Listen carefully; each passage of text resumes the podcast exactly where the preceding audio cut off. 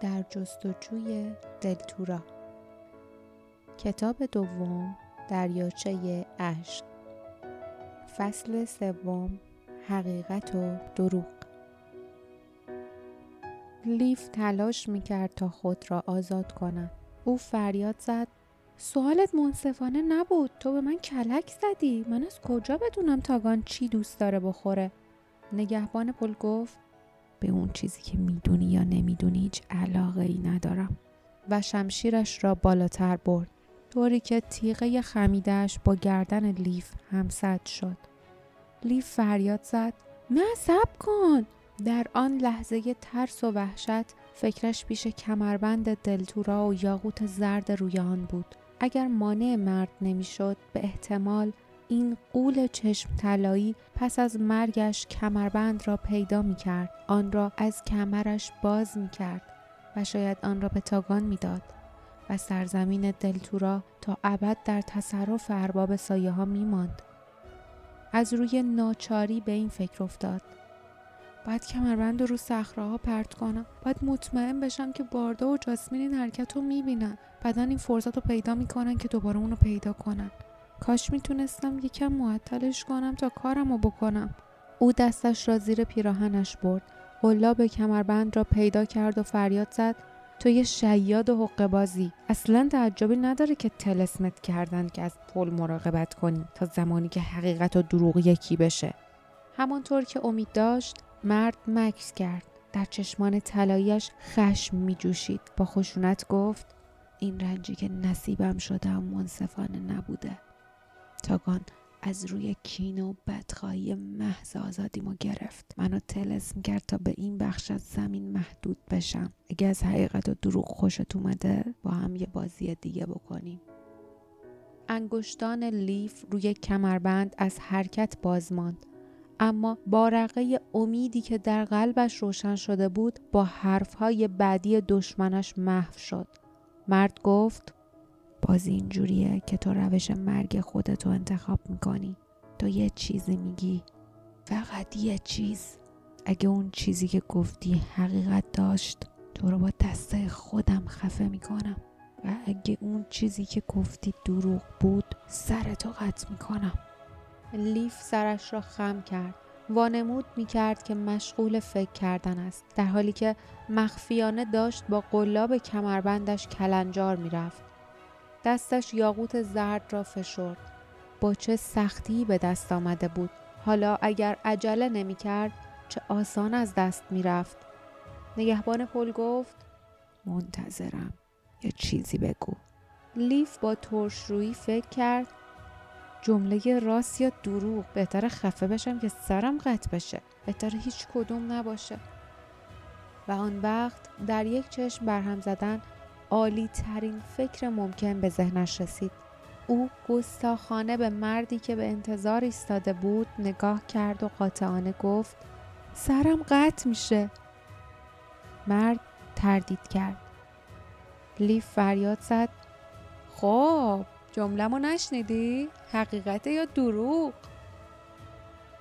اما می‌دانست که دشمنش جوابی ندارد. چون اگر گفته او درست بود مرد باید او را خفه می کرد و اینطوری جملهش دروغ می شد و اگر گفته او دروغ بود مرد باید سرش را قطع می کرد و اینطوری جملهش راست می شد.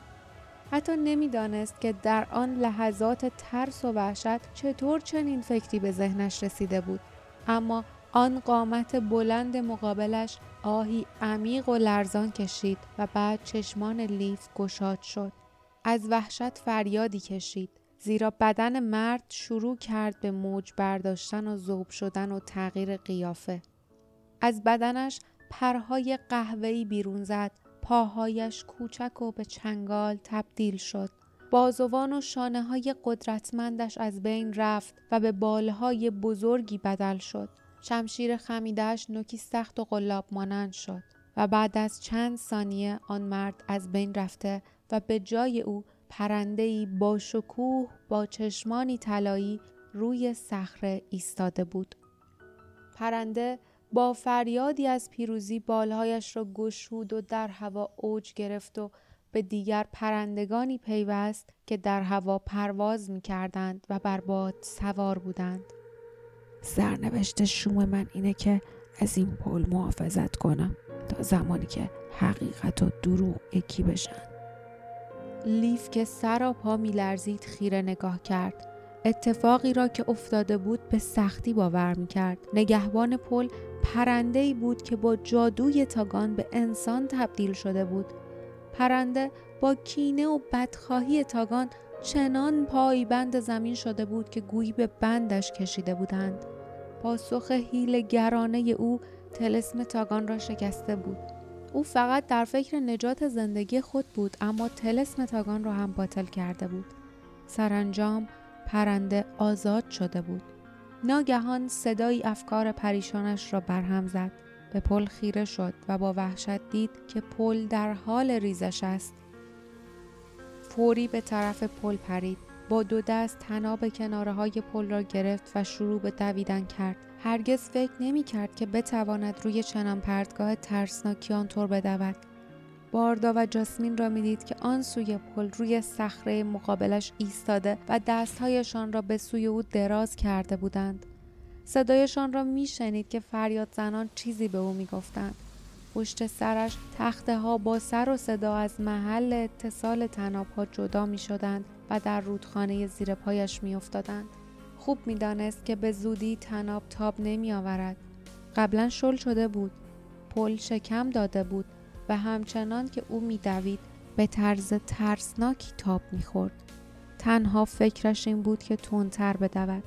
اما فقط نیمی از راه را طی کرده بود و نمی توانست تندتر از این بدود.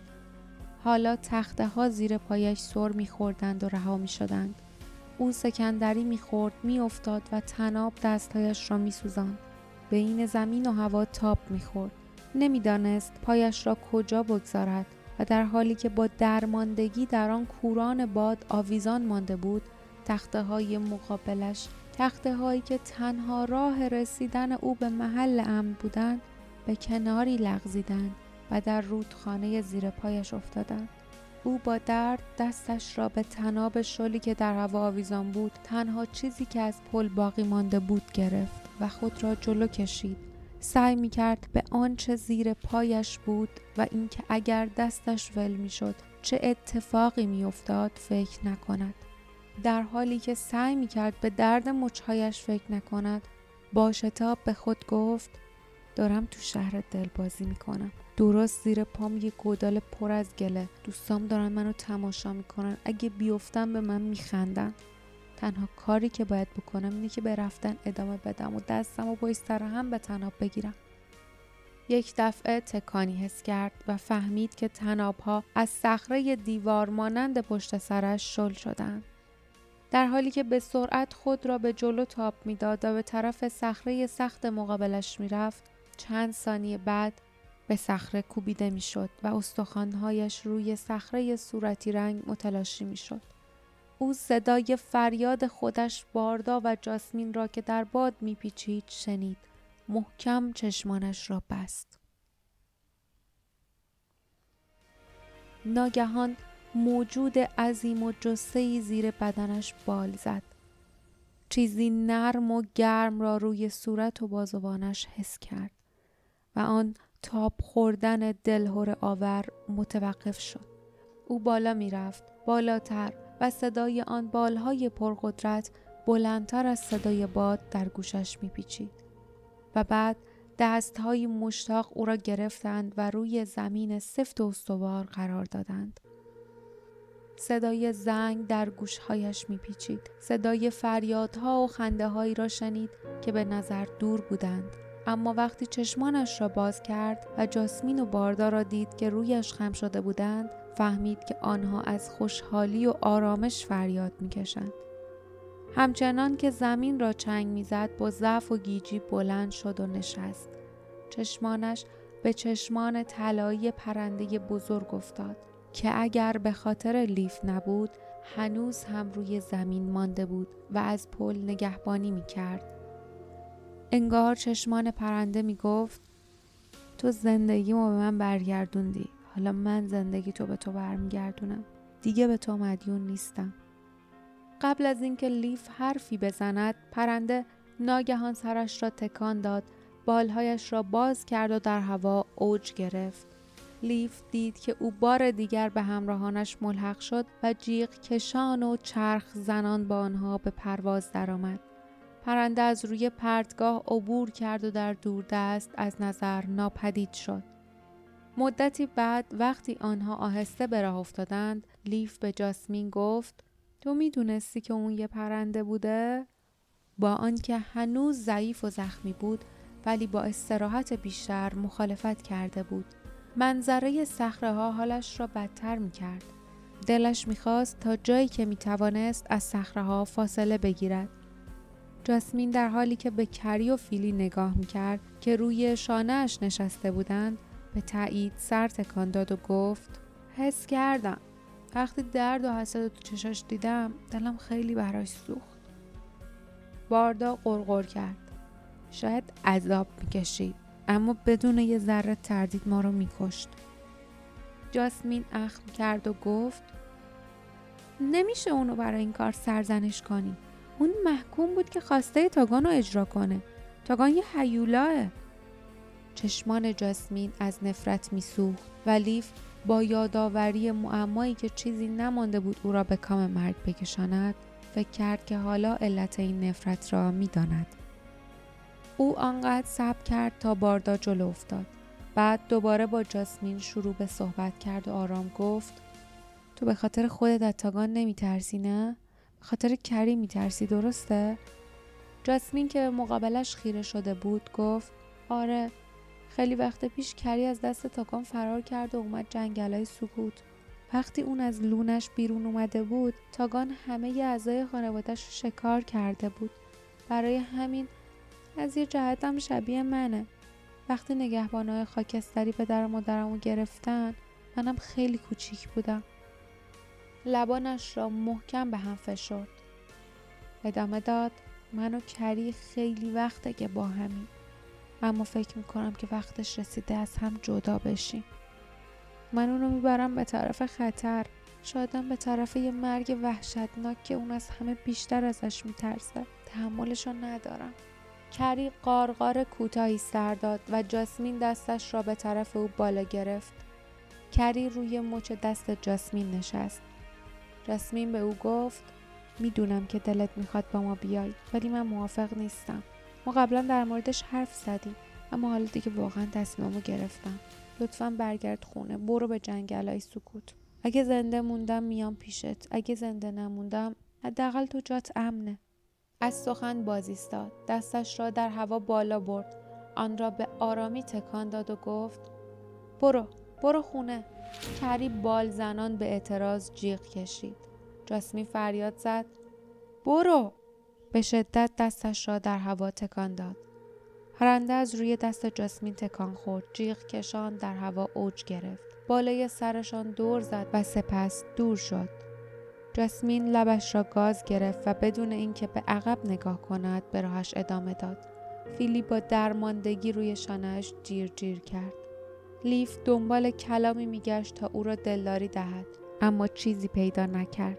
آنها به بیشه پردرخت رسیدند و راه باریکی را دنبال کردند که از میان سایبان سرسبزی امتداد میافت.